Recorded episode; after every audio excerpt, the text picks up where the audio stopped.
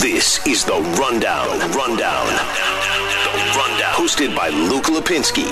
98.7 FM, Arizona's sports station.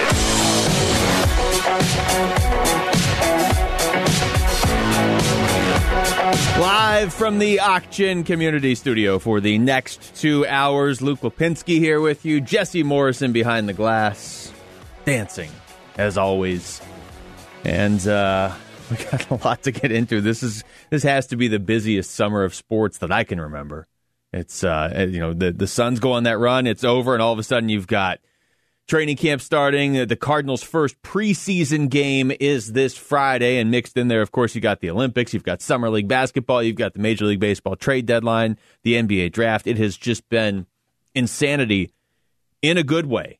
And, you know, for a lot of people, football gets here for real when that first preseason game kicks off. And I get that there was the Hall of Fame game last week, and we'll get a little bit into that as well.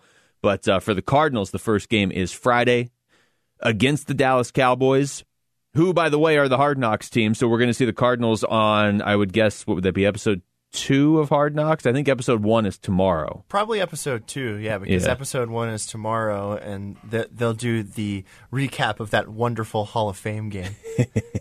Did you watch that, Luke? I, I did. I told myself I wasn't going to watch much of it, and then I didn't watch the whole thing, but I watched a good chunk of the first quarter. It was some cruddy football. Yeah, I wanted to see how Najee Harris looked.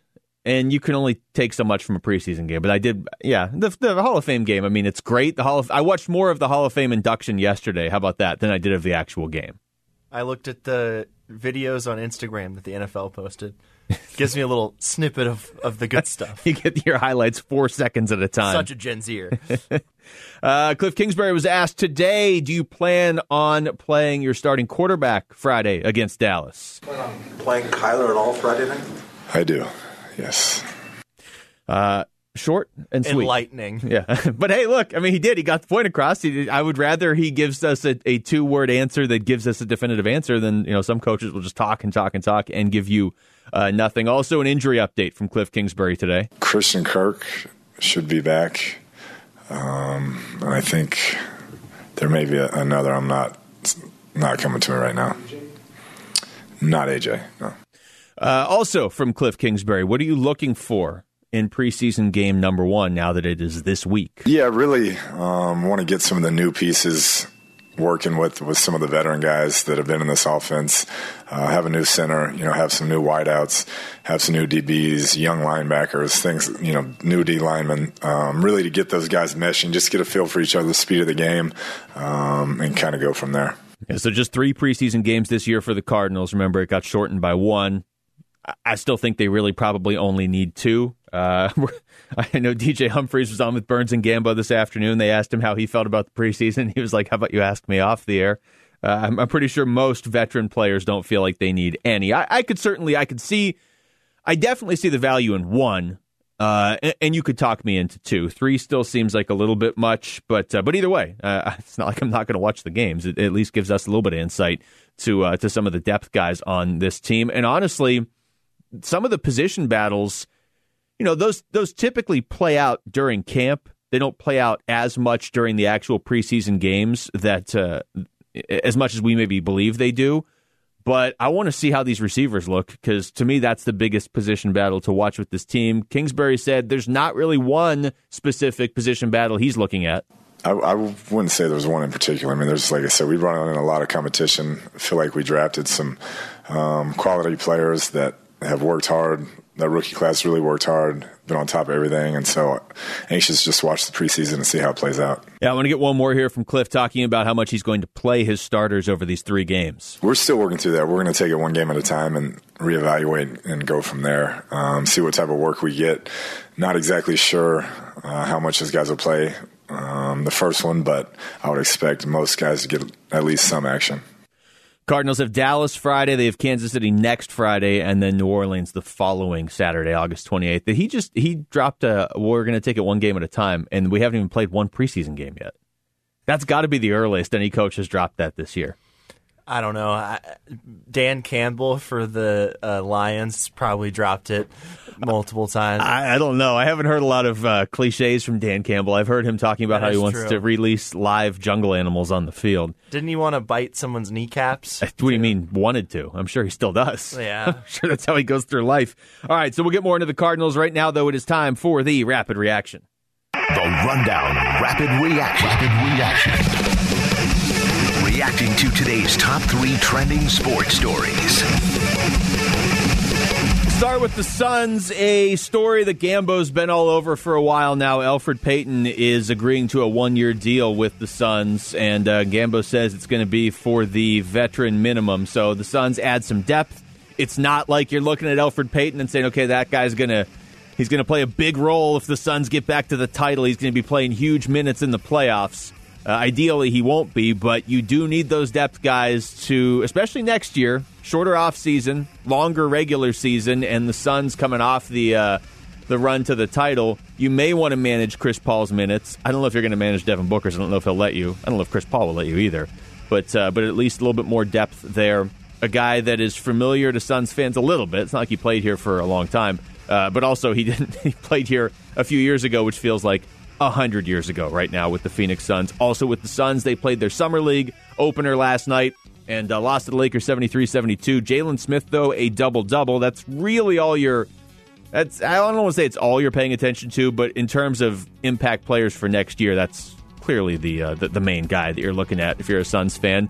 And uh, some of the fans in attendance last night were James Jones, Devin Booker, and Chris Paul. I give Devin Booker a ton of credit getting there, not just because he's obviously a star player in this league. He doesn't have to go watch the the rookies and, and a lot of guys that may never play in the NBA. But I'll switch to our next topic. He also just played in the gold medal game at the Olympics less than 48 hours earlier. So, Jesse, you asked me this before the show. Does Devin Booker have any concept of time? I would say at this point, uh, no. How could he? Aren't they like 14 hours ahead in Japan? I thought they were 16. Maybe it was. It's some. It's some. You know, vast amount of t- time difference, and he's just back at the summer league. Just back on. You know, I guess they're on Pacific time right now. Just back on Pacific time. Like he's just okay with that. I, I think he's a time traveler. I mean, look, I think it's great. Whether he, even if he lived in Vegas, I would think it was great that he showed up to watch the summer league games because you don't have to do that. Uh, and it's it's not like Devin Booker was like, okay, I'm done in Tokyo. We want to gold. I have to go party in Vegas. Like it wasn't that. He he and a lot of his teammates were there to watch the uh, the next generation, next wave of potential Suns players. Again, it's probably only going to be one, maybe two guys off that team, but still, that, that's that sort of team unity that the Suns had during the regular season and the playoffs last year. Not something I'm saying no other team has, but not a lot of teams have it. And they're still taking it seriously. And Booker, in in particular, I mean, I don't even know if he stayed in Tokyo to celebrate. They won on Friday night. He was back. He was at the game last night. So again, that's less than 48 hours. Yeah, and the, the men's team was at the women's gold medal game on Saturday night. Um, so I don't know if that, which was I guess Sunday afternoon. So he must have not been there. or there's two Devin Bookers. But if that's the case, we could have used both of them in Game Five against the Bucks uh, for sure. Uh, also, ASU football is starting up September second. I want to get excited about it. I'm sure I will get more excited about it. We're going to hear from uh, Stewart Mandel later on in the show, get his thoughts on uh, on the Pac-12 in general. But ASU uh, puts two more assistants on paid leave: Prentice Gill and Chris Hawkins on paid leave. So that's three assistants now, I believe, on paid leave as the school deals with the NCAA investigation. You know, I heard Burns and Gambo talking about this when I was uh, when I was here earlier, and you know they brought up the point that. Mean, ASU hasn't been to Rose Bowl in forever, and this is a team that could do it. Now, whether you know whether they pull it off or not remains to be seen. We've talked about this in the past, and they haven't. But in terms of just raw talent, top to bottom, we'll get more into this, I'm sure, in the coming weeks. But I mean, that running back group looked amazing last year with Rachaad White and uh, Trip Trayanum, and, um, and you you have Jayden Daniels. You've got okay receivers at least. I mean, with some upside, the defense should be loaded. This is a team that we should be absolutely hyped about, and yet here we are still talking about assistants going on paid leave and all this other stuff, and Yeah, so it's frustrating. in my opinion, the problem with this whole situation. And I, I, I love how Herm Edwards has tried to help you know young coaches get in, but when you put too many young coaches on one staff, it's kind of a recipe for disaster. And that's kind of what happened here with these three assistant coaches that they put on paid administrative leave. They're all like 30 years old and younger, if I am am right, uh, and just you know too much power. I think in two young guys. Uh, we'll see. We'll see how it plays out. But certainly, this should be a time to uh, to celebrate this upcoming season. And now it's you know we still we still can if the season goes the way uh, it, it really potentially could. But right now, I just there's there's all the buzz around the team is kind of tempered by that like that worry of like if they do something amazing, is it going to retroactively get taken away? Is is this kind of the team's last dance here for a little bit, and they're going to have to deal with other things, or is this stuff all just going to kind of blow over, and it is just going to be a couple uh, assistants that uh, that that get in trouble? No way to know yet, but. Uh, certainly something to keep an eye on because this is a team that should have pretty high expectations for this season. We come back. I want to get back into the Suns, the Summer League. What does uh, James Jones want to see from this group that's playing in Vegas, specifically Jalen Smith? That's next. It's the rundown with Luke Lapinski on 98.7 FM, Arizona sports station.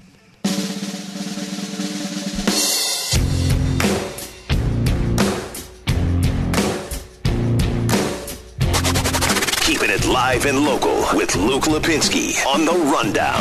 98.7 FM, Arizona's sports station.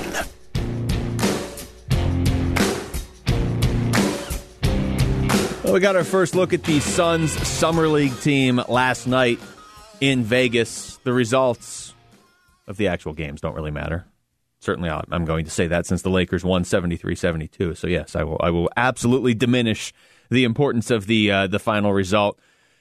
Maybe I wouldn't have done that if the Suns had won, but you know, we'll never know. Jalen Smith, though, 15 points, 12 rebounds, and looked good doing it. Uh, you know, it's he's he's going to be a work in progress it's uh, it's easy to jump on him and be like, "Hey, man, where were you last year? Like this team went to the NBA Finals and we never really saw Jalen Smith." But um, you know, it's they didn't need Jalen Smith last year. They might need him this upcoming year. So you know, first round pick, you're always going to be scrutinized based on the players after you. And last year in particular, I mean, I, like a lot of people, wanted Tyrese Halliburton, didn't think he'd be there when the Suns got a chance to pick. He was. He actually kept dropping quite a bit after that. They took Jalen Smith. So he's going to be compared to Tyrese Halliburton. He just is I mean, because a lot of people wanted him. And it's, you know, it's tougher when it's like, when in the moment people want the team to take somebody and they take you. It's a little bit different when it's just like hindsight's twenty twenty. Oh, we could have had whoever, and, and, but nobody wanted that guy on draft night. Like quickly from the Knicks, like no, okay, nobody wanted him on draft night. So it's a little bit tougher, a little more pressure maybe on Jalen Smith. He he gets scrutinized a little bit more, but at the end of the day, he is a a, a first round pick, but a rookie on a team that that didn't necessarily need him last season.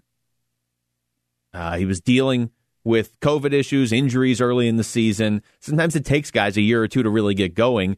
And if he can play a role, even if it's a small one, if he can just if he can be efficient at it next year, that could really help this team. Because you look at the Suns, and at least for me, I see a team that obviously went to the NBA Finals, was up 2 0, ultimately lost 4 2. I don't know that there's a lot you could have done to stop Giannis once he got rolling. So I don't know that there's a lot of changes you would have wanted to make anyway. You're two wins away from the title, and your core of you know DeAndre Ayton, Mikal Bridges, Devin Booker, even to, to a certain extent, still Cam Johnson. All these guys should still be getting better. The Suns' best chance to get better is internal growth. Like you add JaVale McGee, and that's awesome. But you know, your best chance to improve on what you were last year comes from that core of Ayton and and even Booker. I keep throwing Booker in there because he keeps getting better. Uh, Bridges and Cam Johnson. Jalen Smith's another one. Not like he's an established guy that's suddenly going to become amazing, but if he can become a viable option, that they can move around from the four and the five and and give a guy like Ayton some uh, some some rest in some of the games and kind of you know, just there's going to be nights where Ayton gets into foul trouble. There's, and we can move Ayton or uh, Jalen Smith rather up to the four too. I mean, you can you can move him all over the place if he's if he's uh if he's polished enough. But it's it's tough for a rookie because like on the one hand, or now a second year player, you want to go out there and contribute because you were a top 10 pick, but you're also on a team that just went to the NBA title. So if you're not contributing, if you're not being effective in your limited minutes, you're not going to play very much because obviously the Suns now have have a uh, a very raised bar for what they are expecting this upcoming season. James Jones was asked, what is he expecting from Jalen Smith in the Summer League? To compete and play hard. This is the NBA. Um, this, this, this, is a league filled with the best players in the world, and uh, the only way um, you get opportunities you have to compete and earn it. And, you know, for him, he stepped on the court uh, with a team that was primed uh, for playoff basketball.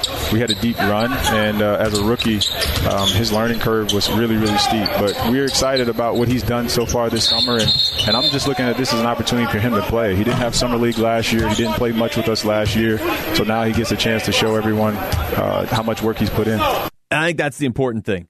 Like Jalen Smith may ultimately just be an okay player, or he, you know, who knows.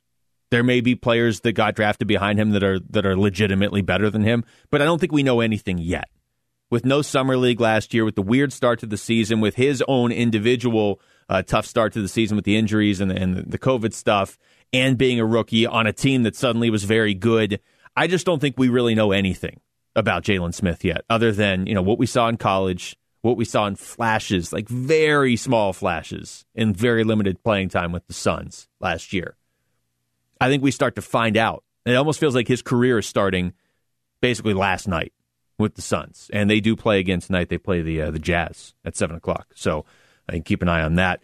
More from James Jones. This is why you have to throw Booker into that core of young players that are still getting better because even the GM believes, yeah, he's just getting going. Well, I tell people Devin's just getting started. You know, they didn't get a chance to see him play at a high level. Um, the team, you know, we, we had our struggles as a franchise, and, and a lot of times he was a, guy that was taken for granted. But he stepped up his game on both ends of the floor. You know, I was I was thrilled seeing him compete defensively uh, in Tokyo uh, because that's a side of his game or part of his game that people uh, will, will, consider underrated. Yeah, we're gonna we'll uh, hopefully be able to get into that a little bit later on too. Just what that experience does for Devin Booker winning a gold medal. You know, we joke about the fact he wins the gold medal on Friday night. Somehow he's here in the U.S. at a Sun Summer League game on Sunday night. But I do think that there is value to uh, going and having that experience. As as great as Devin Booker has been, we've never got to see him win anything.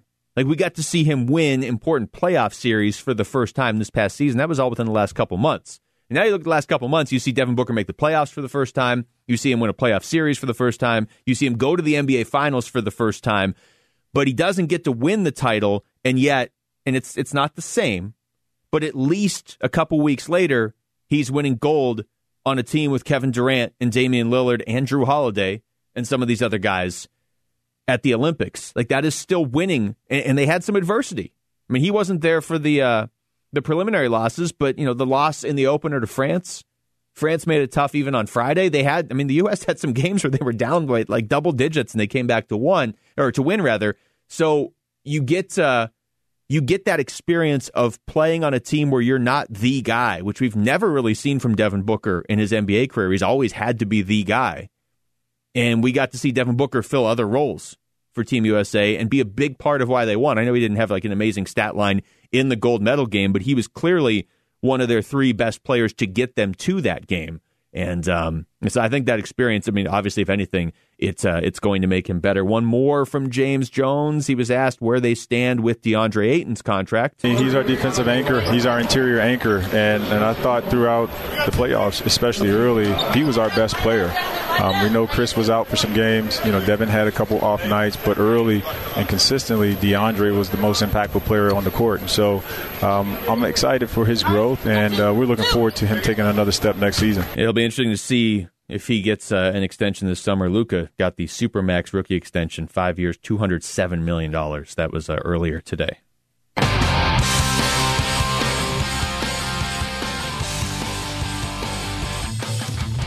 Well, some Quick NFL notes. We mentioned the Hall of Fame induction ceremony was last night. I don't usually watch a ton of it, Jesse, but I did watch last night. I wanted to see Peyton because he's always he's always interesting with his speeches. It was cool to see Edgerrin James there in the Hall of Fame jacket.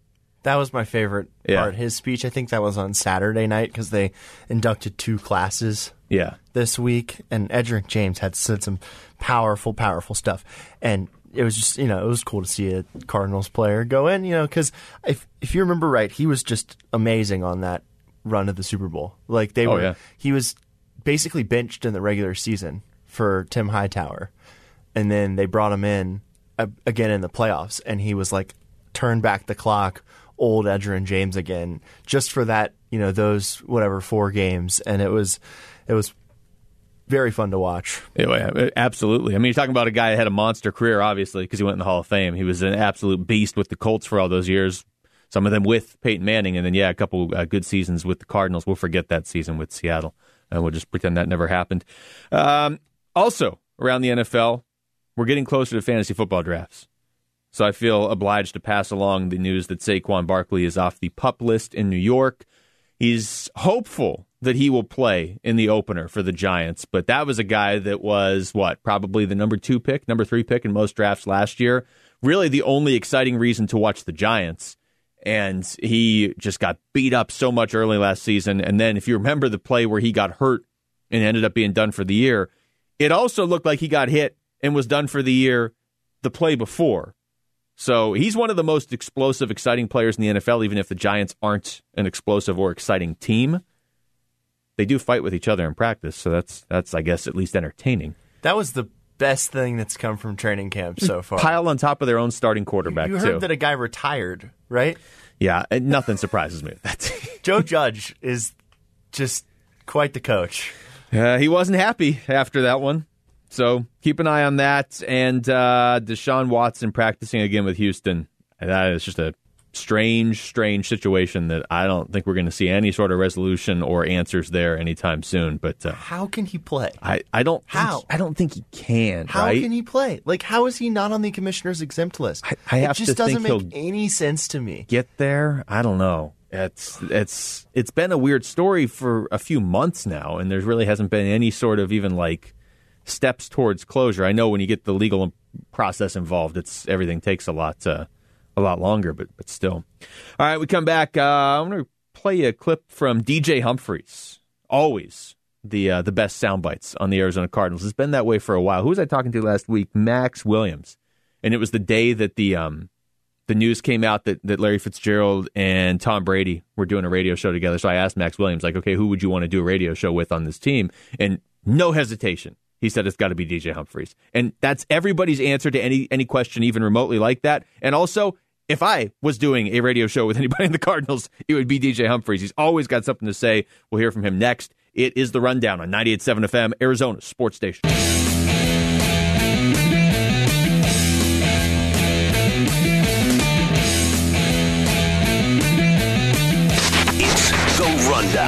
98.7 FM, Arizona's sports station.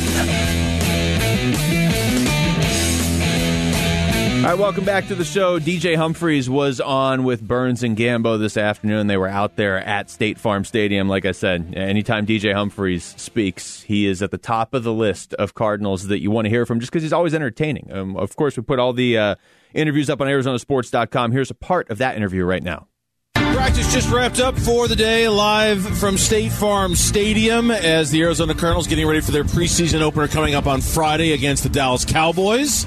Cardinals are always really good to us when we're out here, and we appreciate them letting us have a conversation with DJ Humphries, who joins us here on the Burns and Gambo show. We're upstairs in the press box. He's downstairs just off of the practice field, and he joins us here on the Burns and Gambo show. DJ, man, how you doing? Thanks for coming back hey, on the show. How y'all doing, man? Man, last time I saw DJ, we were uh, we were all walking in together. Him and uh, him and Justin. We're going to the Suns game, going to check out the Phoenix Yeah. Suns in the playoffs, and uh, we ran into each other as we were walking in. You enjoyed that Suns run? Man, boy, did a that night was that was that was probably one of the the funnest fan experiences I've ever had. It's it's, it's, it's a pretty rarity that I get to be a fan in in athletic settings, and that was like the first time I can recall it being that type of environment and being in there. Man, that was crazy. I, I- know a, a bunch of the guys on the Cardinals have been asked this, but I want to ask you how, given what they did, talking about the Suns now, was it an inspiration? Or are you trying to kind of mimic their success this year? Is that something that I, I know there's a lot of basketball fans on the Cardinals team.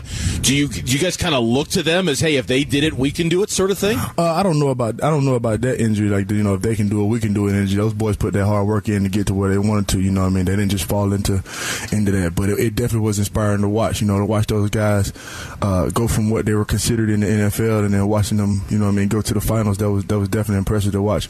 I'm a huge Chris Paul fan. I'm a Carolina guy. You know what I mean? So seeing him come to town and, and change the organization, that was huge to see. Okay, so was that we were up here in the press box watching? Was that you leading a happy birthday sing along for Cliff Kingsbury at Yes. the end of that practice? yes, we made the rookies. We made the rookies sing "Happy Birthday" to Coach at the end of practice. so how old is Coach? Like 28 years old, something yeah, like that, we're pretty much the same. Me and Coach are pretty much the same age. All right, let's let's start with a couple of different things. There's a lot of talk about the rookie Josh Jones. I, I I heard a bunch of guys. I think even you talking about him. I mean, that, you know, making that switch. He's going from you know maybe tackle to guard uh, with a couple of guys out right now. I mean, what's it, what what's it, what's it look like with him so far? it's been fun to watch. You know, Josh is Jo- Josh is a high energy, energy guy, and uh, he, he takes everything in stride. You know, what I mean, he didn't poke his lip out one time. They asked him to move the guard. He was fired up and ready to move right in and, and do what he needed to do to handle that role. And that's always awesome to see coming from a young guy. You know, he, he, no ego in, involved at all. Just whatever he needs to do to help the team, he's willing to do it. So it's been fun to watch and fun to watch him take it seriously and get better at it every day too. Did I hear you say like it's it's going from like writing with your left hand to writing with your right hand? Yeah, that's just moving from left tackle to right tackle. So I don't know what it feels like to even move from left tackle to right tackle, then inside to, to, to right guard. That's something that's completely different. I can't even ex- explain that that feeling for you. I haven't never, I, I've never had to go inside the box like that. So I don't know. It, it's different in that phone booth, man. I can tell you that. Though. Yeah, you like having that tight end lined Man, up on the I like having a little of you. space. You know, I like, I like having a little space. That tight end, he might he might start right there, but for the most part, he gonna get out of the way and give me some space. I, I got pretty much from the hash to the sideline to myself. You know what I mean? So it's, it's definitely different in that phone booth, though.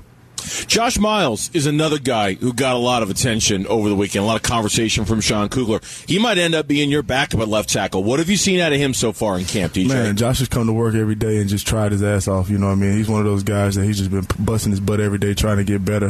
Everything that's, that's been coached to him, he's taking it in stride and, and going out there and really trying and putting the effort and the technique on, on, on film that everybody wants to see him do. He got so much talent, man. Such a big, long kid, you know what I mean? And, and, and so much just raw talent. Watching him, it, it finally clicked for him with a lot of stuff with, involving football is fun to watch, man, because he's just out there, you know, playing a child's game with it. You know, he's still having, he's having fun. It, it hasn't become a job to him, so it's so fun to see him just go out there and be free and, and, try stuff and, and watch the look on his face when it works for him, and now he knows how to do it the right way. You know, Yeah. that's awesome to watch. DJ Humphries, our guest here on the Burns and Gambo show, live from Cardinals training camp. We've talked about him like he's one of the best offensive line coaches in the NFL. You get to be coached by him every single day. Is he one of the best offensive line coaches in the NFL? What, is, what, is that, what does that mean when you're talking about Sean Kugler? No question. I mean, I just think about you know, I mean the the the relationship that me and him has had over these last three years, and how much we've grown uh, together, and how much he's helped me grow into a better player. Man, it's uh, I, I owe a lot to Coach Coogs, man. I, I I can say it every day, honestly.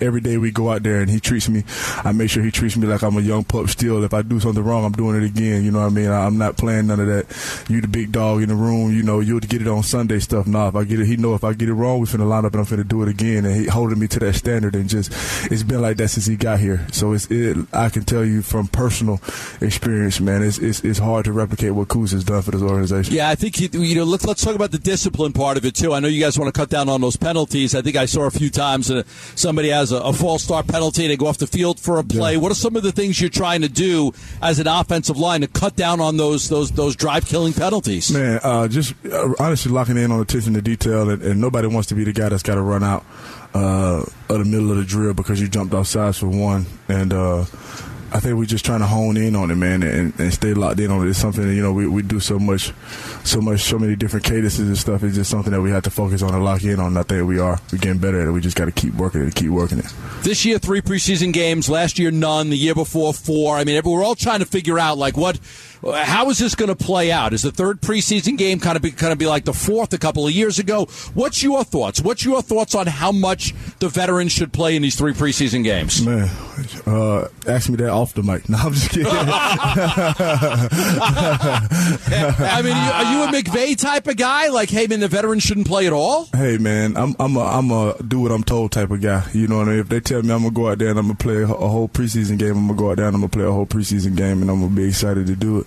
Um, I don't have I don't really have any emotions about it.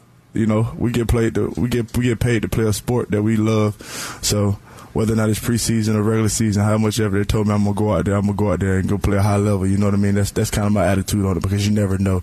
You never know what it's gonna be. You never know the situation. This guy goes down. We need to just you know what I mean. You never know the the situation. So I like going into it with the mindset like, hey, if I gotta play a full game right now, I can. You know? Yeah, exactly. DJ Humphries, our guest here on the Burns and Gambo show, the starting left tackle for the Arizona Cardinals. Great conversation as always. Let's talk about Rodney Hudson a little bit, and man, we, we talk about additions to this team, this organization, this franchise. What, what was what was your reaction when you knew he was going to be a line mate of yours, and what has it been like for you and for him to have him on that offensive line, and kind of what it's meant in bringing everybody together? Man, it was it was huge for me when I saw it. Just having so much respect for Rodney, uh, just watching him play. You know what I mean, and, and knowing who he is as a player, and then having the opportunity to play on the team with him, man, it, it's it, been exciting for me.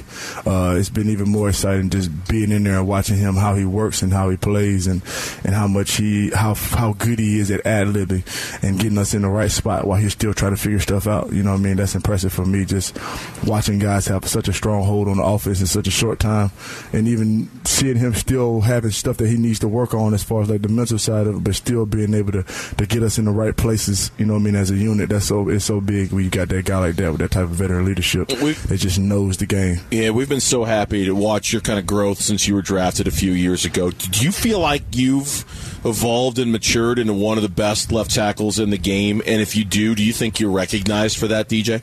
Uh, I think I, I think I have. Um, but I just think that's solely just because of me, uh, how I focus and how I'm, I'm, My thought process is go out and if you want to be the best, you got to beat the best. And I have opportunity to play in a lot of the best players in the NFL week in and week out. So I, I just try to stay focused on what the task is at hand. Uh, it's, it's up to you guys and, and, and the fans to say who's the best and who's not. You know, we'll sit here argue till we blue in the face about who's the best because everybody got a different opinion about it. So I like to just go out there and focus on whatever my task is and block that in. For the most part, hey, if you, you don't tell me what to do, I'm gonna block that in. You know what I mean? I just try to stay focused on that and let the let the chips fall where they may and let the people say what they're gonna say. You know. Look, I think it speaks for itself, man. I mean, every year you pencil you in at left tackle and you do a great job, so that speaks for itself. You're getting paid to play a game that you love, and uh, you know they rewarded you with a great contract, and you're the left tackle every year. and We don't even think about that position of having to replace it because of how well you played. Let me ask you about the offense. How di- is this the most dynamic offense with Rondale, and then you've got AJ Green, you've got Hop, you've got Chase, you got Conner. Is this the most dynamic offense you've been a part of since you've been here? Definitely, when you look at it on paper, man, it's, it's electric to see all those names listed across the board. You know what I mean? Like thinking about having Chase Edmonds and, and James Conner in the backfield. You know, and you, you they're thinking about the threat that D Hop is their receiver, and then thinking about that you got AJ Green on the opposite side. you know what I mean? And Yeah. you, Christian Kirk, you put Christian Kirk in there, and you you, you know you Keyshawn in there, you sprinkle Rondale in there. It's like, what do you? Defense is gonna have to make a decision with a lot of these guys, and, and, and you also you have to respect that backfield. So it, it, it's become one of those things where it's like you know the offensive line, we got to make sure we're going out there and getting those guys the opportunity to, to be in a position to, to make plays for sure.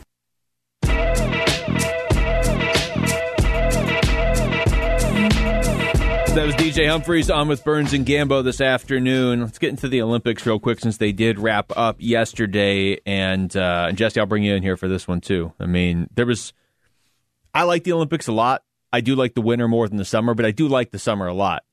It felt like with everything going on and no crowds at the at the events, it did feel like something was missing this year, didn't it? Like I just there were some stories, but I feel I like loved it. to- I was all in. Really? Like, I, you know, honestly, the the fans, no fans thing, the Olympics. Uh, if I don't know ever if that was it. It just felt different. If you ever, yeah, it did feel different just because of the like the masks and the COVID protocols. But we've been, I've gotten used to all that stuff over the past year or whatever. And you know, I still thought the storylines were there. Like, I mean, the swimming was phenomenal. Caleb Dressel and um, Bobby Finke. I don't know if you watched him and. Um, yeah, the, I mean the Simone Biles storyline was interesting, and I, lo- you know, I loved watching the U.S. men's and women's basketball teams because you know they they both had their struggles, which normally doesn't happen with United States basketball, and it was nice to watch them win the gold medal. So you know, honestly, and, and the fans are just always kind of away at a at an Olympic event. Like they're they're they're not like close up to the court or whatever, like they are you know a lot of you know settings. So I, I I was thoroughly enthralled, and I didn't think I would be, but I was. Yeah, I just, I guess I maybe didn't get as caught up in the stories that I always do. Like I always let myself get caught up in the in the the stories of the Olympics. And like the Simone Biles one, like you said, was interesting, but also kind of tough. And like I think a lot of people were expecting her to be the face of the Olympics for the U.S. And maybe she still was, but you know, certainly not like she was uh, five years ago. And I don't blame her for that. But I'm just saying, like it, it felt like there were some, but some some Olympics, it feels like there's just eh, great story after great story, and I'm not even saying they weren't there. They just, I don't know. Maybe it's because it was spread out over like nine different platforms, and maybe it's because I wasn't able to watch as much at night. I was watching a lot during the day when I was here, so I was getting all the like random events, which I do like a lot. And the summer has more of those than the winter. But I guess where I'm going with with this is, to me and you just touched on it. The men's and women's basketball was really the main story for the U.S. and it's it's always a big deal. Maybe it was a bigger deal this year because you have technically two sons on the men's team now with JaVale McGee too. You had three members of the Phoenix Mercury on the women's team. They both won gold. Like you said, it wasn't. It was at times a dominant performance, but it wasn't as. Like, there was more drama than there usually is. Sometimes it's just like, oh yeah, U.S. men's basketball or women's basketball. They win by so much you don't even have to really watch. This year you had some Suns, you had some Mercury. I mean, you always do with Taurasi winning her fifth gold medal. That was that was one of the main storylines to me. But um, eh, all in all, good. But it just it, it wasn't. I don't know. For some reason, it was lacking like what it what it had in 2016. Uh, and maybe maybe that's just just my impression. I don't know. All right, when we come back. Hard Knocks starts tomorrow. The Dallas Cowboys are the team. We're each going to give you five teams that would be a lot more interesting than the Dallas Cowboys. Which teams have the top storylines in training camp heading into the preseason? That's next. It's the rundown on 98.7 FM, Arizona Sports Station. The rundown with Luke Lapinski. I've always heard you were very good guy. 98.7 FM, Arizona's sports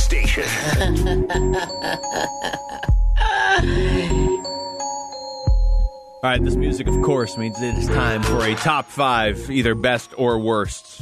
And tonight, Jesse and I are on the same side. We're both going to go top five. So, the genesis of this one is, as I said, uh, heading into the break, Hard Knocks begins tomorrow. It's the Dallas Cowboys. Let's be clear, I'm going to watch it. Hard Knocks is one of my favorite shows. It is my single favorite show of all time, including like The Office, Parks and Rec shows. I oh really wow! Liked, like that. Even with sitcoms. like I sit there and I'm like, oh my gosh, this is so cool. It- and it's produced very well. It's done so well that, as I've said in the past, I would watch if they were talking about a rec league softball team. I would still watch just because of the way they do it. But Gatos' team. yes, I would absolutely watch Hard Knocks, Gatos' team. Uh, I don't know why. I mean, I do know why they picked the Cowboys. This is uh, the third time the Cowboys are on. Look, like I said, I'm going to watch, but there are other teams with much more compelling storylines. And I got into this with Jared Carlin a lot last week. Of you know, he was like, "Look, everybody, Dallas is still a a, a team that moves the ratings." I think we're at this point where, with Hard Knocks where they could show any team and people would watch. I don't think more people are tuning in because it's the Cowboys. Maybe I'm wrong, but either way, Jesse and I are each going to give you our top five teams we'd rather see on Hard Knocks than Dallas. And Jesse, I will let you go first with number five.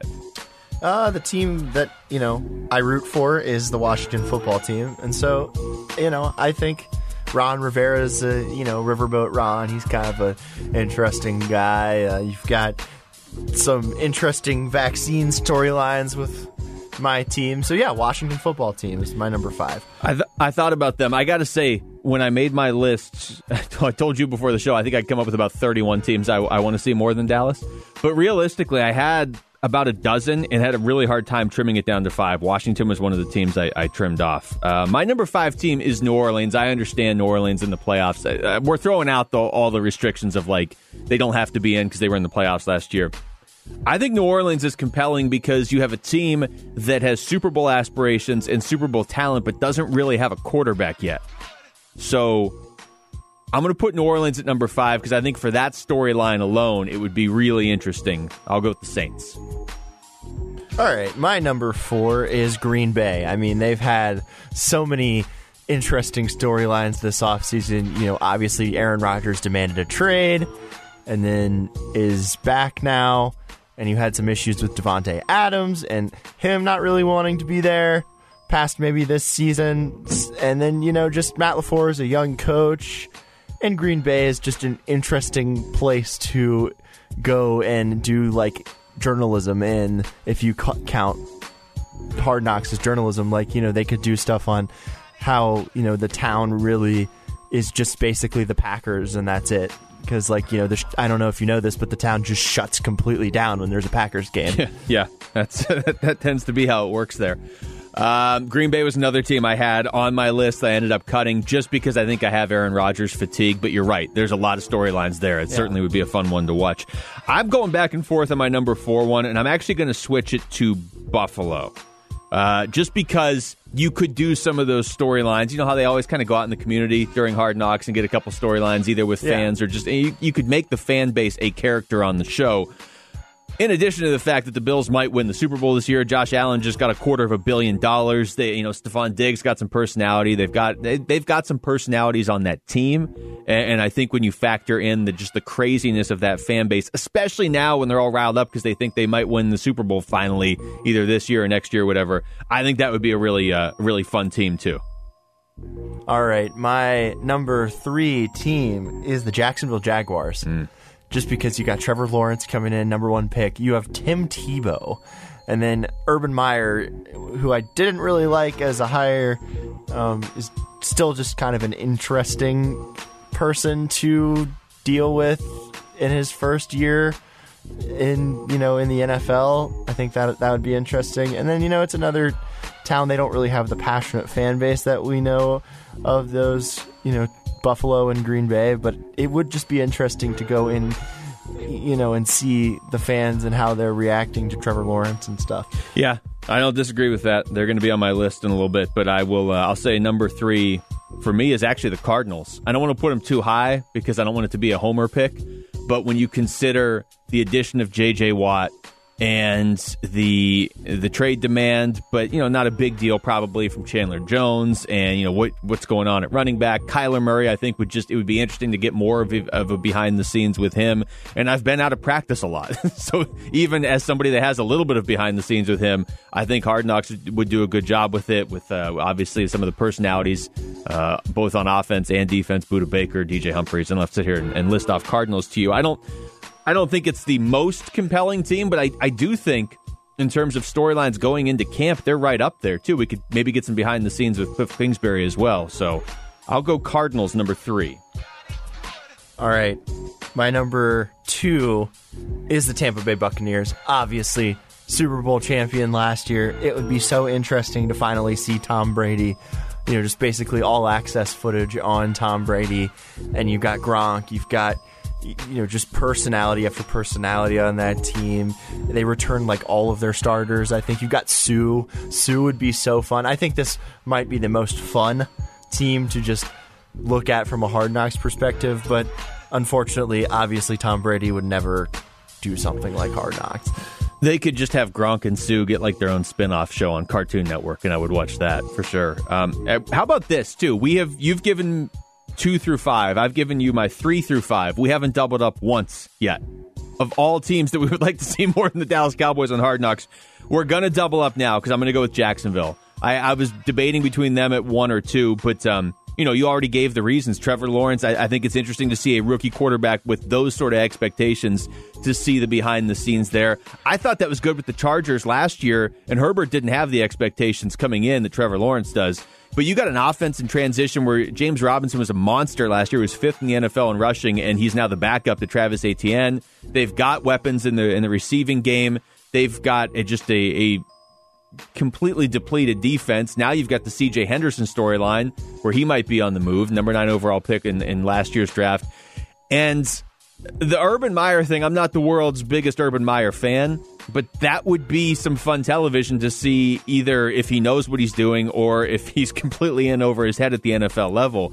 I think that team, just in terms of entertainment value, I'm not, this is not, hey, Jacksonville is going to be good. It's not that at all. It's who's going to be the most entertaining on the show. I think Jacksonville, honestly, you can make case for them at number one, but I have them at two. All right, my number one um, is a bit of a cheat here because I would not have said this, you know, last week at this time. But the New York Giants are my number one choice because that fight and a player retiring might be the greatest moment in Hard Knocks history, and the fact that they had to run like they were eight-year-old football players playing flag, like that is the that would have been amazing and hilarious, and you know I just and then there's there is the storyline of Saquon coming back, so that would have been kind of interesting too. Yeah, yeah. I mean, you start to look at the the teams I had that didn't quite make my list. Miami was certainly one. The Giants, uh, the Steelers, I thought would have been a good one. The Rams, but we just saw them last year. Chicago, I had Washington, uh, Green Bay. There's a ton.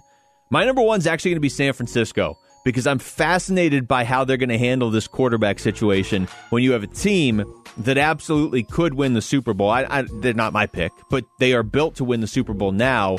And yet, you may have a rookie quarterback come in and take over in what, like week two or week three?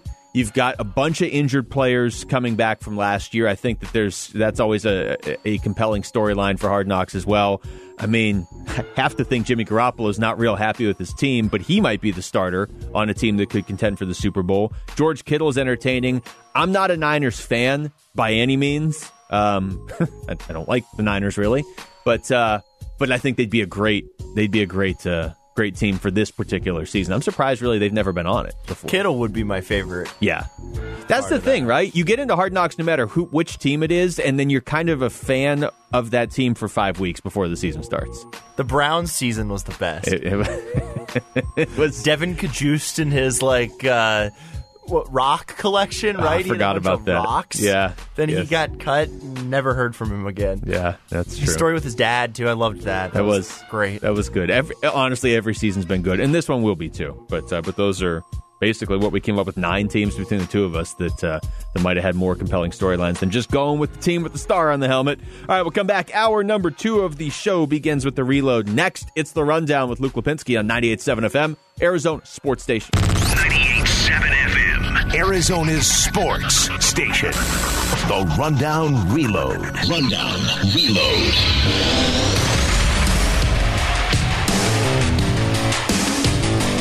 Hour number two, live from the Auction Community Studios. Luke Lapinski here, Jesse Morrison behind the glass. We'll start with the rundown reload. Cardinals preseason beginning this Friday at home against the Dallas Cowboys. Of course, you can hear all the action right here on 98.7 FM, Arizona's sports station. Zaven Collins was asked today, what are you most excited about? His first NFL game. Yes, it's preseason, but still his first NFL game. You know, getting to go full go once again. If you think about it, for rookies, it's been a long process. You know, our last game was in December. We didn't do anything in the spring, and you've been busy since then dealing with NFL phone calls, NFL, you know, all the pro day combine stuff. You get drafted, and then you're thrown, boom, immediately into learning something new. So finally to get back on that, um, what I call the football schedule which how it's been the last four years, and get back into it now feels good. All right, so that is coming up on Friday. I got one more here from uh, Zaven Collins because I just have to hear this clip. I haven't heard it yet. Uh, this is Isaiah Simmons called him a weirdo last week. So, I mean, those are your two starting inside linebackers. How did Zaven respond? I think he first described it to me as being a square, whatever that means. So that's what he described that as. So, uh, um, yeah, he said my interviews. I was like, yeah, that was draft night. Of course, you guys all saw that. That wasn't a proud moment either. But um, no, me and Zay are good friends. We have dinners all the time together. We hang out as much as we can when we can. Uh, we're uh, next to each other all the time in meeting rooms, film rooms. Um, especially now, we're with the team 24 7, have lunch, breakfast, dinner together all the time. And even the weekends, we're always together. So we're, we're pretty good friends. That's not really a position battle since they've made it pretty clear they want Collins and Isaiah Simmons to start. But still, that's uh, Collins is one of the guys to watch because uh, depending who you talk to, he's playing the most important role on that defense, and he's doing it as a rookie. All right, Jesse's going to run us through the reload here. All right, Luke. So uh, the Cardinals are also going to add a sports book to State Farm Stadium. What do you think about that? They're the first NFL team to do it. This is obviously happening all over the state. What the Suns have it, TPC Scottsdale has one, or they're going to have one too. Uh, there's they're going to be popping up all over the place. This is going to get crazy, just in the sense that something that seemed so. I don't want to say unlikely because I think a lot of people have seen this coming for the last couple years, but I mean, it's so different than what we had two years ago, three years ago, where you know if you talked about betting on a game, it was like, you know, it, I mean, especially in the NFL, a lot of people do it. I don't know why, because the NFL is so unpredictable, but a lot of people like to give their money away on the NFL. I know a lot of people that do. Uh, but, you know, two years ago, it was like unheard of that you'd be able to do it unless you were in Vegas or finding some shady way to do it. Now it's like, yeah, I'll just go downstairs and bet on the game. The only concern I have, people should be able to do whatever they want with their money, the only concern I have is if they allow you to bet on the game that's right in front of you. You know what I mean? Just, I wonder what that does for a crowd. You know, where you have some fans that were kind of neutral anyway and they bet on the other team because they think that gives them a better chance to win. So then they're cheering for the other team even though they don't dislike the home team. Like, I like my crowd to be Cardinals fans, or if there's Seahawks fans there, then you know those two fans arguing, not just neutral fans who happen to randomly bet on the Seahawks turning on the Cardinals. I don't know how they're going to regulate that, or if they're even going to. But I'm I'm totally fine with this. I Come just on, uh, punt inside of the twenty. Yeah, I Come mean, the- on, prop bet. the Woo! most random Yeah. things. Uh, yeah, exactly. That stuff's going to happen. So I just I wonder if they're going to limit it where you can't bet like specifically on the Cardinals. There, I don't know. I've heard rumors of that with some of the other ones, but uh, we'll see. Either way, it's going to be so different than than what we had up until now. All right. Our second story Suns Summer League about to start their second game. We had a big performance from Jalen Smith yesterday, double double in his Summer League debut. I would be watching the start of the uh, the game against Utah tonight, but for some reason they have overtime in these games in Orlando. and Yeah, why, why is have- there overtime in NBA have, Summer have gone League? to overtime right now. So, uh, what I like about this year's Summer Suns is they are not the highlight of the season. Whereas in years past, it was like, all right, let's all get in on Jalen Lecque because he's going to save this team. Like, nothing against Jalen Lecque, but your Summer League team is supposed to be, hey, let's see how Jalen Smith does. He might carve out 10 to 15 minutes on the bench this year and and give this team that almost won a title last year a nice jolt. That's what this is about. I mean, you can very clearly hone in on Jalen Smith. Watch the other players certainly too, but uh, but but Jalen Smith is, is definitely the guy you're watching. But the Suns aren't asked like it's not if Jalen Smith doesn't look great in summer league, the actual season is ruined. We don't have that, and we don't have to convince ourselves, hey, Jalen Smith's going to save this team. It's Jalen Smith might be able to provide a boost, help this uh, this this young core develop even more versatility, and so you have something to watch. I don't know what you're going to have to watch next year in summer league. In theory, it's going to be a bunch of guys that don't play for the Suns, but whatever. That's next year's problem. Um, but you have something to watch, but it's also it's not the end of the world for the actual team if the summer league team isn't good. And like I said, at least this isn't the highlight because for a lot of times there it was like I'd rather watch summer league and go to Vegas than watch the Suns in March. The amount of people at this game is astounding for Summer League. People I like just- going to I Vegas. just, it, it- yeah, it's just got to be the Vegas thing. All right, the number three story here is ASU has put two more football assistants on paid leave. That would be, or administrative leave. That would be um, defensive backs coach Chris Hawkins and wide receivers coach Prentice Gill. Two guys very involved in the recruiting at Arizona State. Yeah, not great. Uh, this is a, a season that we should all be looking forward to, and, and you still can, but it just it has it's got that cloud hanging over it. You know, for me, if you listen to the show the last couple years, two years ago in, in the 2019 season, where the Sun Devils got off to a pretty good start, they were five and one. They had that win over Michigan State.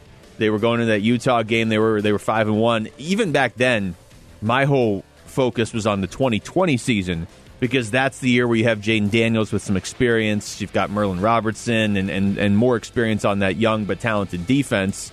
2019 was fine. You go eight and five, okay, whatever. You beat Florida State in the uh, in the, the Tony the Tiger Sun Bowl, but uh, but obviously last season was cut way short, so that was a huge disappointment for reasons that didn't even really take place on the field. The USC game was frustrating, but even if they won that, they would have gone three and one instead of two and two.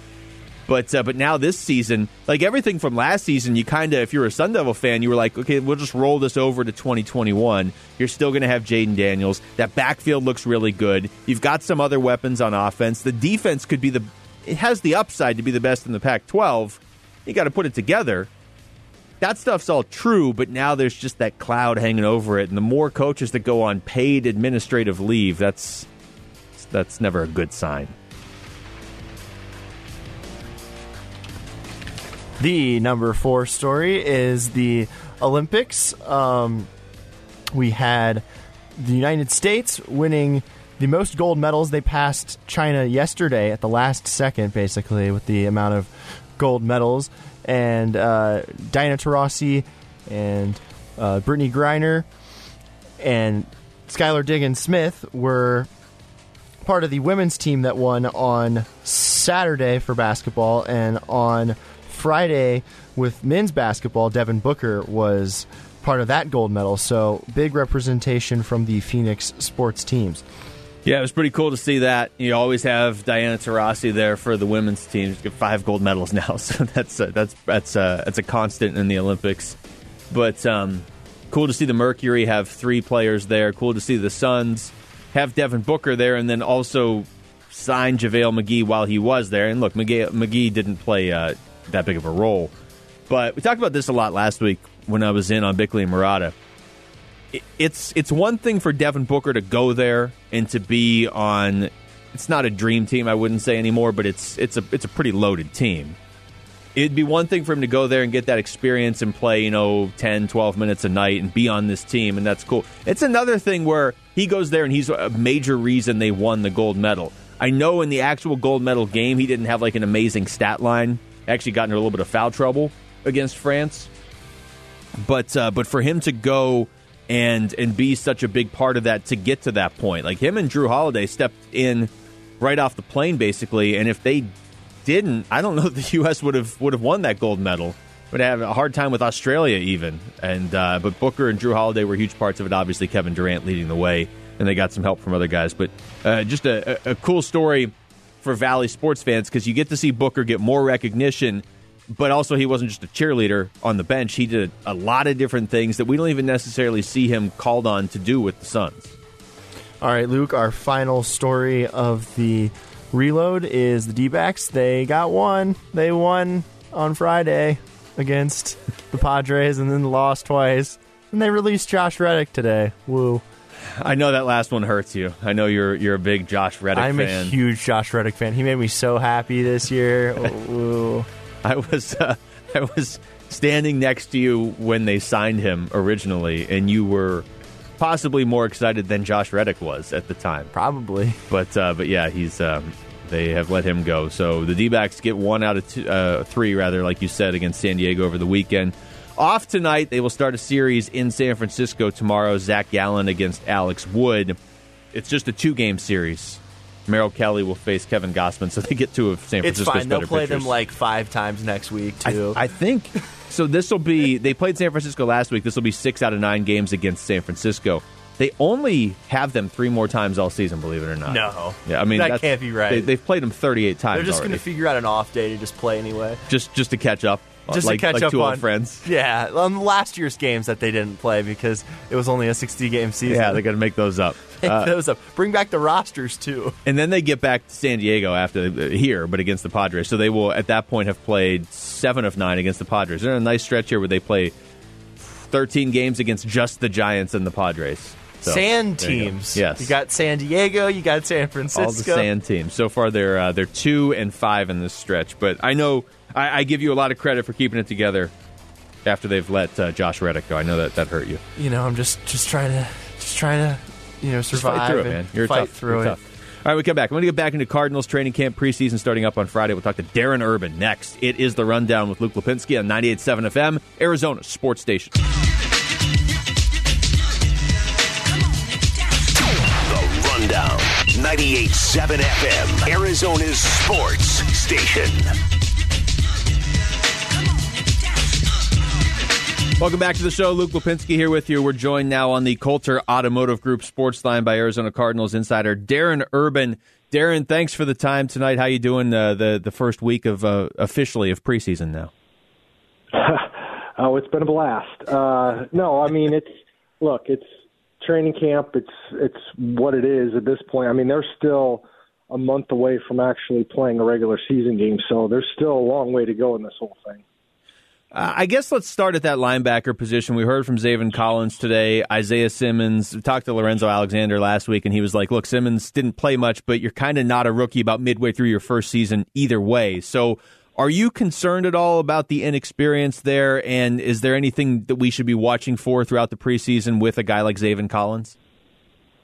Well, I mean, I think in terms of what you're looking for in the preseason, it would just be a simple case of does it does he and or the defense when he's out there look completely lost. I think I think if they're not, that's a good step, but it it, it doesn't necessarily mean it's all going to work well in the regular season. We all know what we're talking about when it's the preseason, whether it's vanilla offenses or lack of main players playing a lot of football. I mean, I think Zaven Collins will play probably play a lot of the preseason, but the guys he's going against are not going to be the guys he sees every snap uh, once we get started. So, look, I, I think at this point, are there things to be concerned about with such a young duo? Of course there is, but I, I, I'm willing to give them the benefit of the doubt. I think what they've been asked to do so far in training camp, I think they've accomplished. I think Isaiah Simmons has looked pretty solid in terms of the things they're asking him to do uh, on the practice field, and he does look like a guy who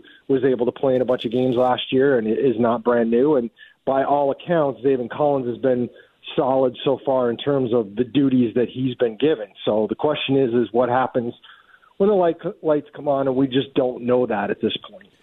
Well, that was their first round pick. Rondale Moore's second round pick, and you always have a couple of these guys that that generate a lot of hype at training camp before the games actually begin for real but he's been impressive at least on on the videos we've seen. You tweeted one out last week. I mean, he he looks every bit the part of a second rounder before the the actual games have started. How much of that hype do you believe is real? Like, how exciting is this guy to watch?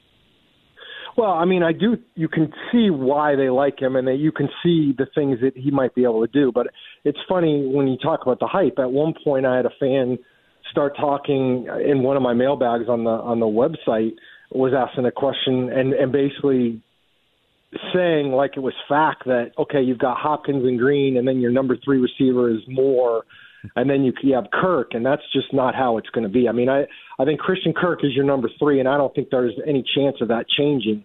Uh, and then Rondale Moore is going to fit in where he fits in. Now, I think if he does the things they expect him to do, he can be a weapon on the offense. But to think that this guy is going to go out and get 80 catches, or all of a sudden be this this gigantic uh, statistical bomb all of a sudden in this offense. I don't see that happening. Not not right away, and not with the other guys they have. But I do think he. You can see his determination. You can see that he how he would be able to overcome his size with his, you know, his just his lower body and and the and the way he moves in in space inside. Um, there's everything that you see there you got to like about it. But how again that translates and and how he deals with teams being ready to stop him uh, is a whole different deal. Talking to Darren Urban, Arizona Cardinals insider. Darren, uh, the guy getting Rondale Moore the ball, of course, Kyler Murray, who was generating MVP buzz in the first half of last season for whatever that's ultimately worth. He said something in the offseason that at least caught my attention of when he, he was asked about what he needs to be better at this season or where he wants to improve he said leadership. Is that something that you think we'll be able to see during games, or is that more something that will happen just sort of behind the scenes? I, I think it's tough to really get a good handle on leadership when you're not in in the mix of of who's being led and who's doing leading. I mean, I I think we can make some guesses once in a while by what we see on the field or on the sideline, but ultimately, I, I think that's a really harsh way to judge it, or the, it's a harsh prism to to look at it through because you don't know the circumstance. You don't know what's going on. You don't know what's happening, or and you don't know what's going to happen after the fact. You know, if he gets in somebody's face and it looks like they're having a fight, but they make up five minutes later and the cameras don't manage to catch it, I mean that just changes the whole equation. So I do think leadership is something that Kyler is continually to work on. His personality is such that I think he's he fits as a fantastic leader in terms of being driven to want to win games and being a very good football player. I don't think his personality per se is is a great leader at this I mean he's he tends to, you know, want to do things more on his own and and that there's nothing wrong with that.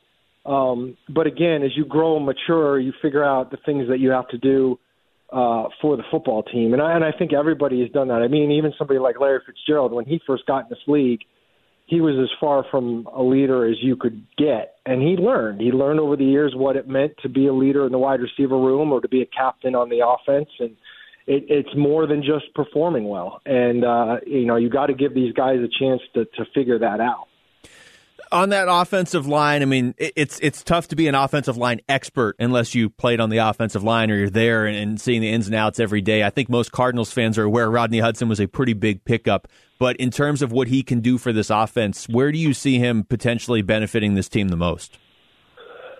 I think ultimately, you know, we can talk about the leadership or whatever, but I, I don't. I wasn't that worried about that line in terms of the leadership.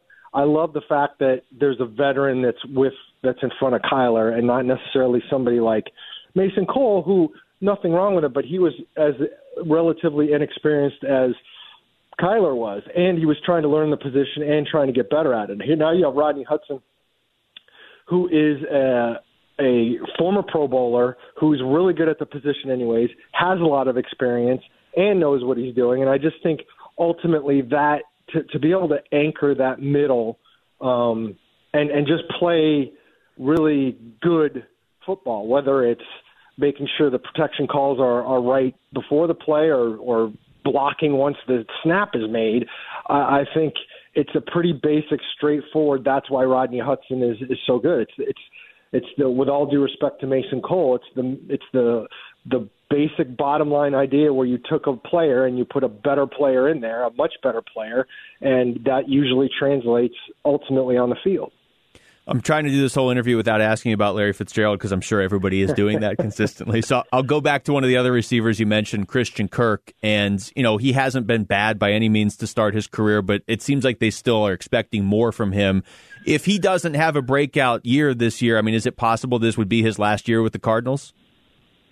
Well, I mean, it's his last year of his contract, and he'll be a free agent. And yeah, I mean, once you get to this point, you know, the team is going to have to make a decision. Do we want to keep him around, or do we move on to somebody else? And I, look, I love Christian. I think he's good in the locker room.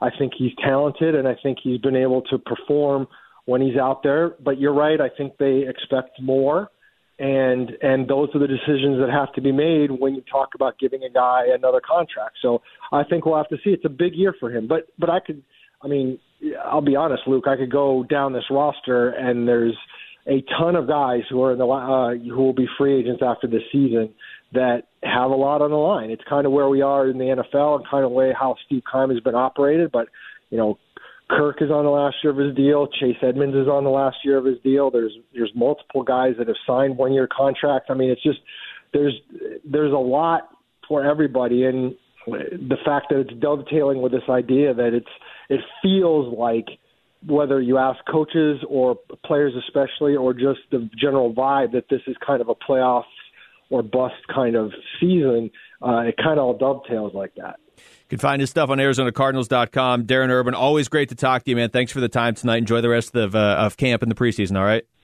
Thanks, Luke. Thanks a lot. That's Darren Urban joining us on the Coulter Automotive Group Sports Line. Coulter Cadillac Tempe. Experience the difference at CoulterCadillacTempe.com. When we come back, we will get back into the Phoenix Suns and their Summer League game last night, and they've already got one uh, set for tonight as well. It is The Rundown with Luke Lapinski on 98.7 FM, Arizona Sports Station.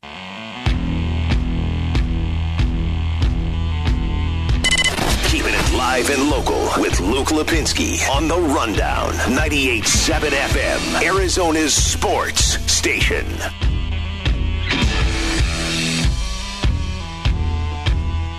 All right, they are just getting started from Vegas. Suns and Jazz. Suns going with the same starting lineup from last night in this one. It is 0 0. They pushed the start back uh, because Golden State and Orlando felt the need to go to overtime in a Summer League game.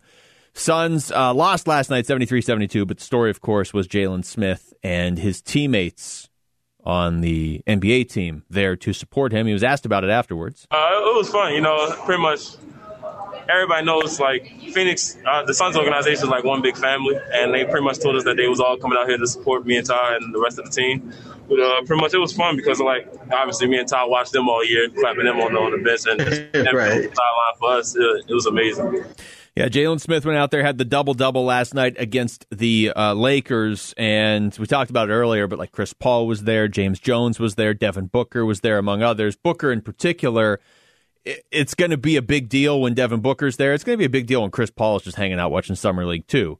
Uh, but specifically with Booker because he flew around the planet to get there. So that that shows that shows commitment after playing through the playoffs, getting his nose busted, still playing through the playoffs, getting his nose busted a lot more after that, immediately getting on a plane to go to Tokyo, winning a gold medal with Team USA, and then immediately jumping on a plane, missing the closing ceremonies and all that to come back and watch the Summer Suns against the Lakers in Vegas last night. So that's that family atmosphere that Jalen Smith is talking about. It's been there. It, I mean, it's been there with this team really since Monty Williams got here, I would say. It, it became very obvious in the bubble last season before uh, you know before they went out and got Chris Paul and added Jae Crowder and everything.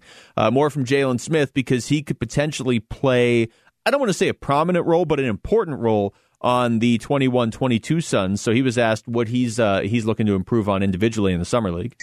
Uh, pretty much what I wanted to show tonight was just just to, just to get my reps in and pretty much to show that if I'm given minutes, what I can produce with them and pretty much just play my game. But like I, like you said, pretty much we we just coming off an NBA Finals loss, and that's the main goal is to get back there and do whatever we got to do in the summer just to get that, get to that point again.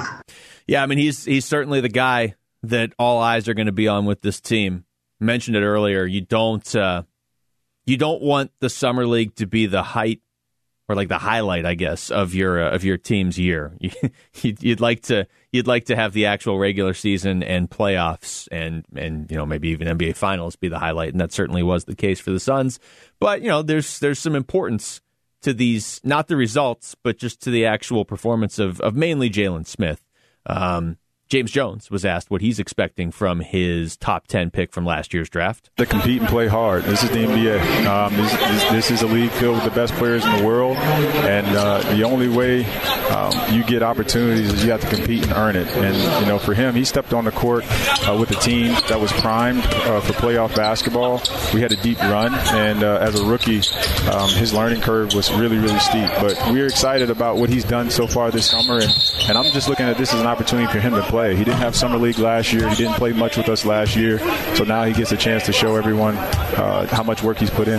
Yeah, so you've got that storyline certainly in summer league. You also have the re-signing of Chris Paul, the re-signing of Cameron Payne. It's been a busy offseason. I mean, the offseason only started what like 2 weeks ago, but uh, but it's been a busy offseason for the Suns and we got to hear from James Jones last night what it means to be able to bring Chris Paul back. I mean, our offseason consisted of getting Chris back and then figuring the rest out after that. Um, you know, what he, he's meant to this franchise uh, and what he's meant to this team in, in the last six to, to, nine months is immeasurable. So we're ex- excited to have him back in the fold and looking forward to continuing our progress this season. I tell you what, that is refreshingly simple.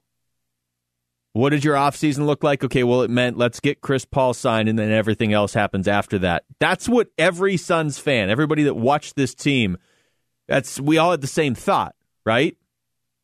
I like that James Jones doesn't overcomplicate things or try to be like he probably is the smartest guy in the room when it comes to basketball 99.9% of the time, but he doesn't have to go out of his way to to go over the top and try to show that he's the smartest guy. And oh, let's try something complicated and we're going to mix things up this year and, and none of that.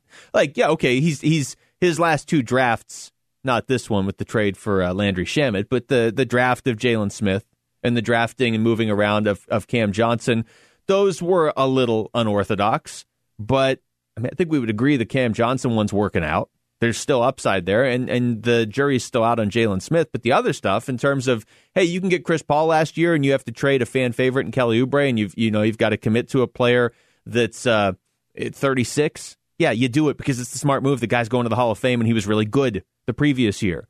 What's your priority this offseason? Bring back Chris Paul. Like, no, no, no mincing words, no going out and trying to make things more complicated than they have to be.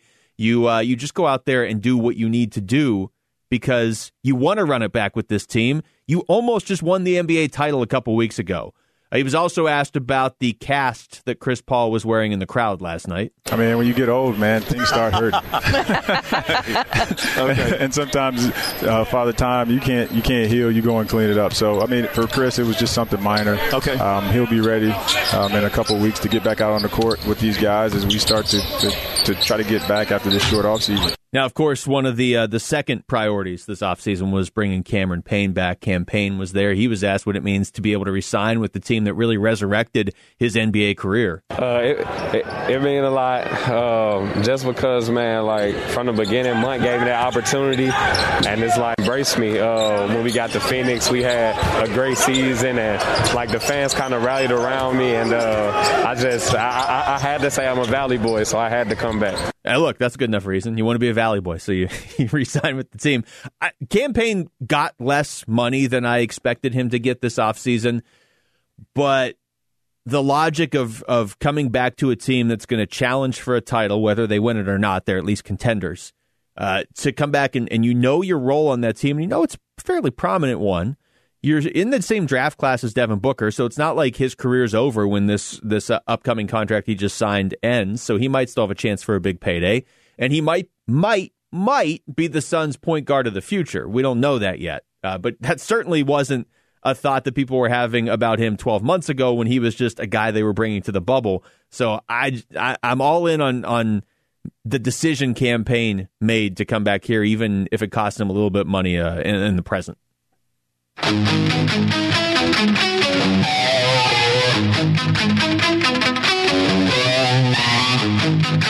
All right, Jesse, we're gonna play a game here. You ready? I have um, I have a bunch of Byron Murphy audio, but for some reason, the description of the audio didn't load. So I'm just gonna play random Byron Murphy clips, and we can react to them. Okay? I have the time of each one, but I don't know what he's talking about. Great. Uh, we, but he he spoke today. Uh, I think it's actually from Burns and Gambo, isn't it? We'll find out. Here we go. Here's here's here's clip one. Oh, he's good. He's good to go. Yes, sir. He's ready. Okay. Let- Malcolm just funny, like I said.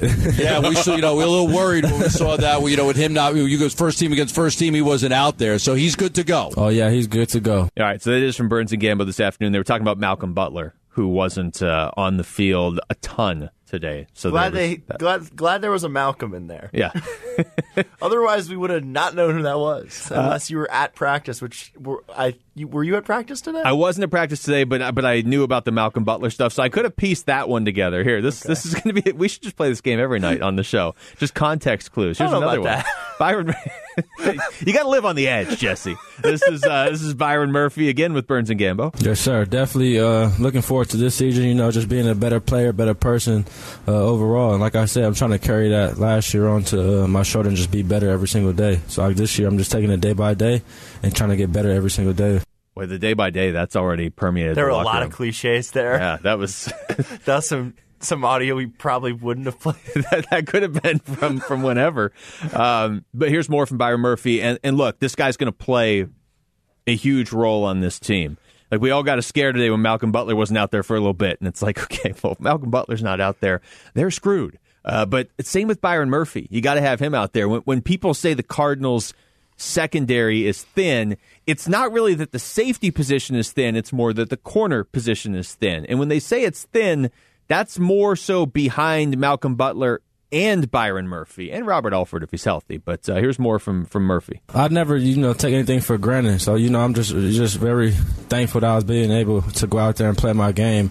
Like they said, it was kind of me being thrown in the fire, but you know, that's what I came to the league for, and I thought I was ready for. it. So, once that situation happened, I just know, you know, how to take it on and just do my best. But now I look back at it, you know, rookie year was, you know, like I said, it was me getting thrown into the fire. I would take it every single day. You know, thankful for it, and now to this day, I'm kind of glad I took that many reps just to know, you know, I can see a lot of stuff pretty much faster. All right, I think I can piece this one together because he's going to be asked to do a lot this season with no Patrick Peterson. And his rookie year, he was asked to do a lot at the start because Patrick Peterson was suspended.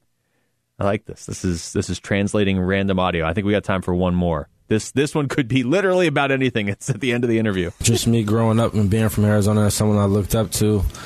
Uh, had a had an opportunity to play along him, play aside of him, but you know he had to do his best for him. You know that's my brother to this day. It's always going to be that for life. But you know he had to take care of his business, and I got to take care of mine. So with the separate you know it does kind of feel a little weird, but you know that's how things go. It's the NFL, it's a business, so he got to do what's right for him. So you know it's time for me to take that step. All right, that one's easy. That's that's Patrick Peterson. Patrick This- Peterson. Yeah, this is like this is uh, this is like Cardinals Jeopardy here. We should get Aaron Rodgers in here to to host for a little bit. Except he's busy now because he's, He's not the host. Suddenly They're- back on the Packers. The producer of the show is becoming the host. Yeah, that's odd. All right, we come back. We'll wrap up the show. We'll hear from Stewart Mandel, his thoughts on where things are going in college football, the Pac 12, ASU, everything. That's next. It's the rundown with Luke Lapinski on 98.7 FM, Arizona Sports Station.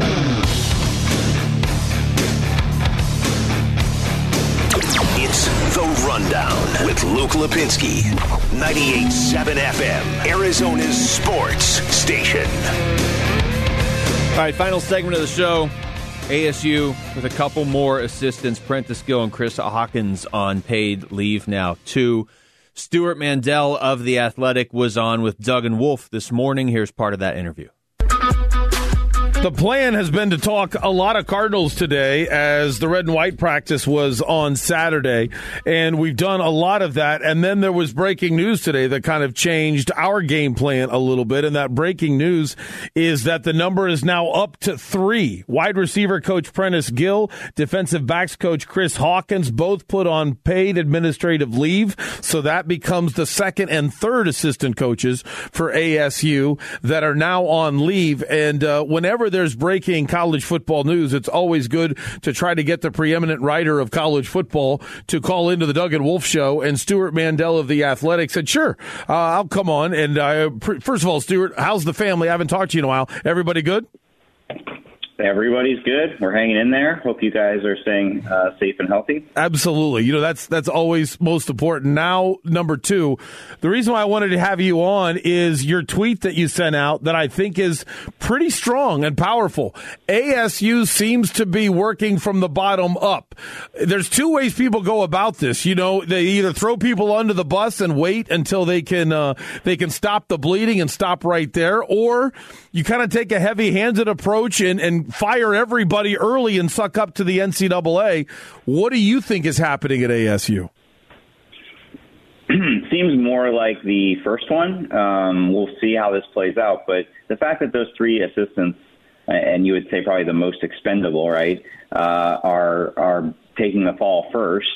Um, reminds me a little bit of what we've seen with some of the NCAA basketball scandals, where assistants were uh, fired and in some cases put in jail. I don't think that's going to happen here. Um, but the head coach, the successful head coach, is protected at all costs. Um, and the interesting thing with Herm Edwards is, is you know he's kind of somewhere in between. He's not Jeremy Pruitt, the Tennessee coach, who I think everybody there was was fine getting fired last year um, amidst an NCAA investigation, but he's not Bill Self either. Um, so what lengths is the school willing to go to to protect him? They're they're you know certainly everybody there very excited about this coming season, high expectations for this season. Are they going to try to stick with him and stick with Antonio Pierce and try to have a successful season? Or if they feel like it's inevitable that they're going to eventually have to take the fall too, do you just go ahead and kind of rip off the band aid? Yeah, that is a question right there, Stewart. How, how serious do you think these allegations are to the program? I think in normal times, people would say, okay, they hosted, you know, recruits during a dead period. What's the big deal? But the response across the sport has been so uh, many people aghast that they had the audacity to do this during COVID when all across the country, schools were going to great lengths to keep, you know, to maintain a bubble basically as much as you can in college sports. You can't, it's not the NBA bubble, but if you try to keep a, a limit on who's coming in and out of your building, you know, everybody was trying to do that. Everybody knows Arizona State had a big COVID outbreak last year, one of the worst in the country. And so the idea that they were bringing in people from the outside when they shouldn't have, and in some cases allegedly uh, paying for those people to come, those recruits and their families to come visit, has really horrified a lot of people, and I think it's probably horrified the NCAA. And as we know, NCAA justice can be very arbitrary from one case to the next. There's no consistency. I think that if the evidence is as strong as our reporting and reporting of others has indicated in terms of the um, the dossier that kind of magically arrived on their desk, that they're going to take a pretty hard line stance against this.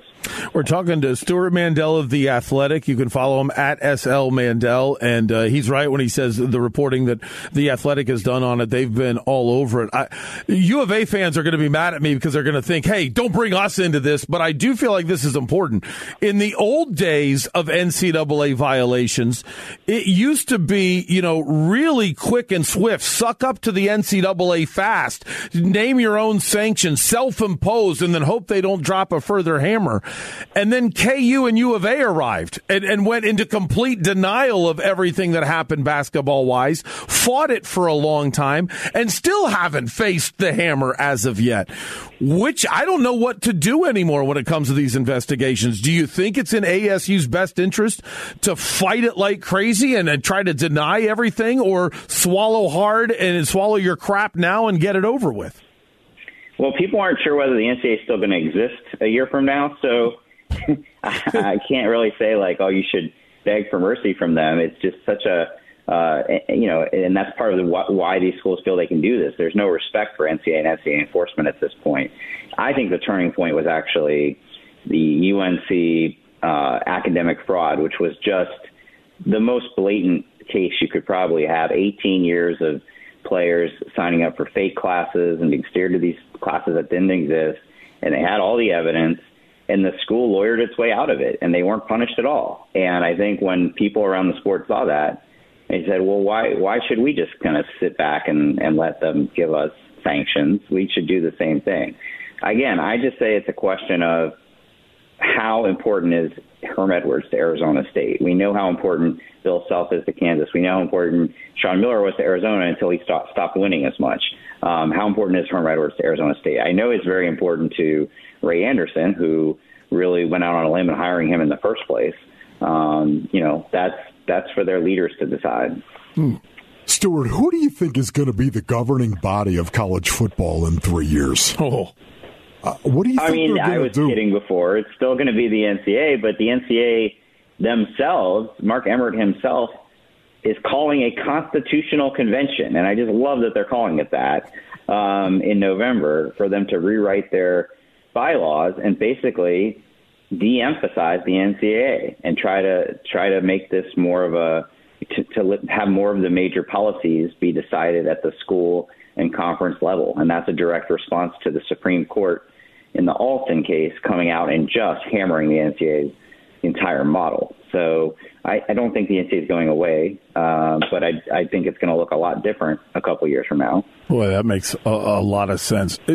As as a as someone who has been covering college sports as long as you have, but is not a native Arizonan, and so you can look at this objectively. Is this a big deal? Because for me, I am still in shock that David Shaw spoke on the record. I, have never heard of any investigation into any college athletics team where coaches are actually going on the record to talk about a situation at another school. Is this a big deal for ASU? Yeah, that's that's exactly the same observation I had when when this stuff started breaking everybody had no no you know usually there's this code of silence among people around the rest of the, the sport. The people like david shaw um, rival athletic directors went on the record with their disapproval before you know long before we even know whether the ncaa is going to be able to um, confirm all of this. Um, we've been told that you know there's a lot of disgruntled former staffers there who are lining up to talk to the ncaa usually you you keep your mouth shut. So you know, it speaks to what I said earlier. I just think um, this this did not happen in a vacuum. These are not um, run of the mill recruiting violations. It was breaking this dead period that the whole sport had to observe for uh, 15 months in, in the name of, of health and safety, and violating that the way they are alleged to have done is what's turned this into such a big deal. Yeah, it's Stewart Mandel of The Athletic on with Doug and Wolf this morning. Again, full interviews are always up on ArizonaSports.com. It's going to do it for us here tonight. Thanks to Darren Urban for joining us. Thanks to Jesse Morrison behind the glass. I'm Luke Lapinski. It's been the rundown on 98.7 FM, Arizona Sports Station.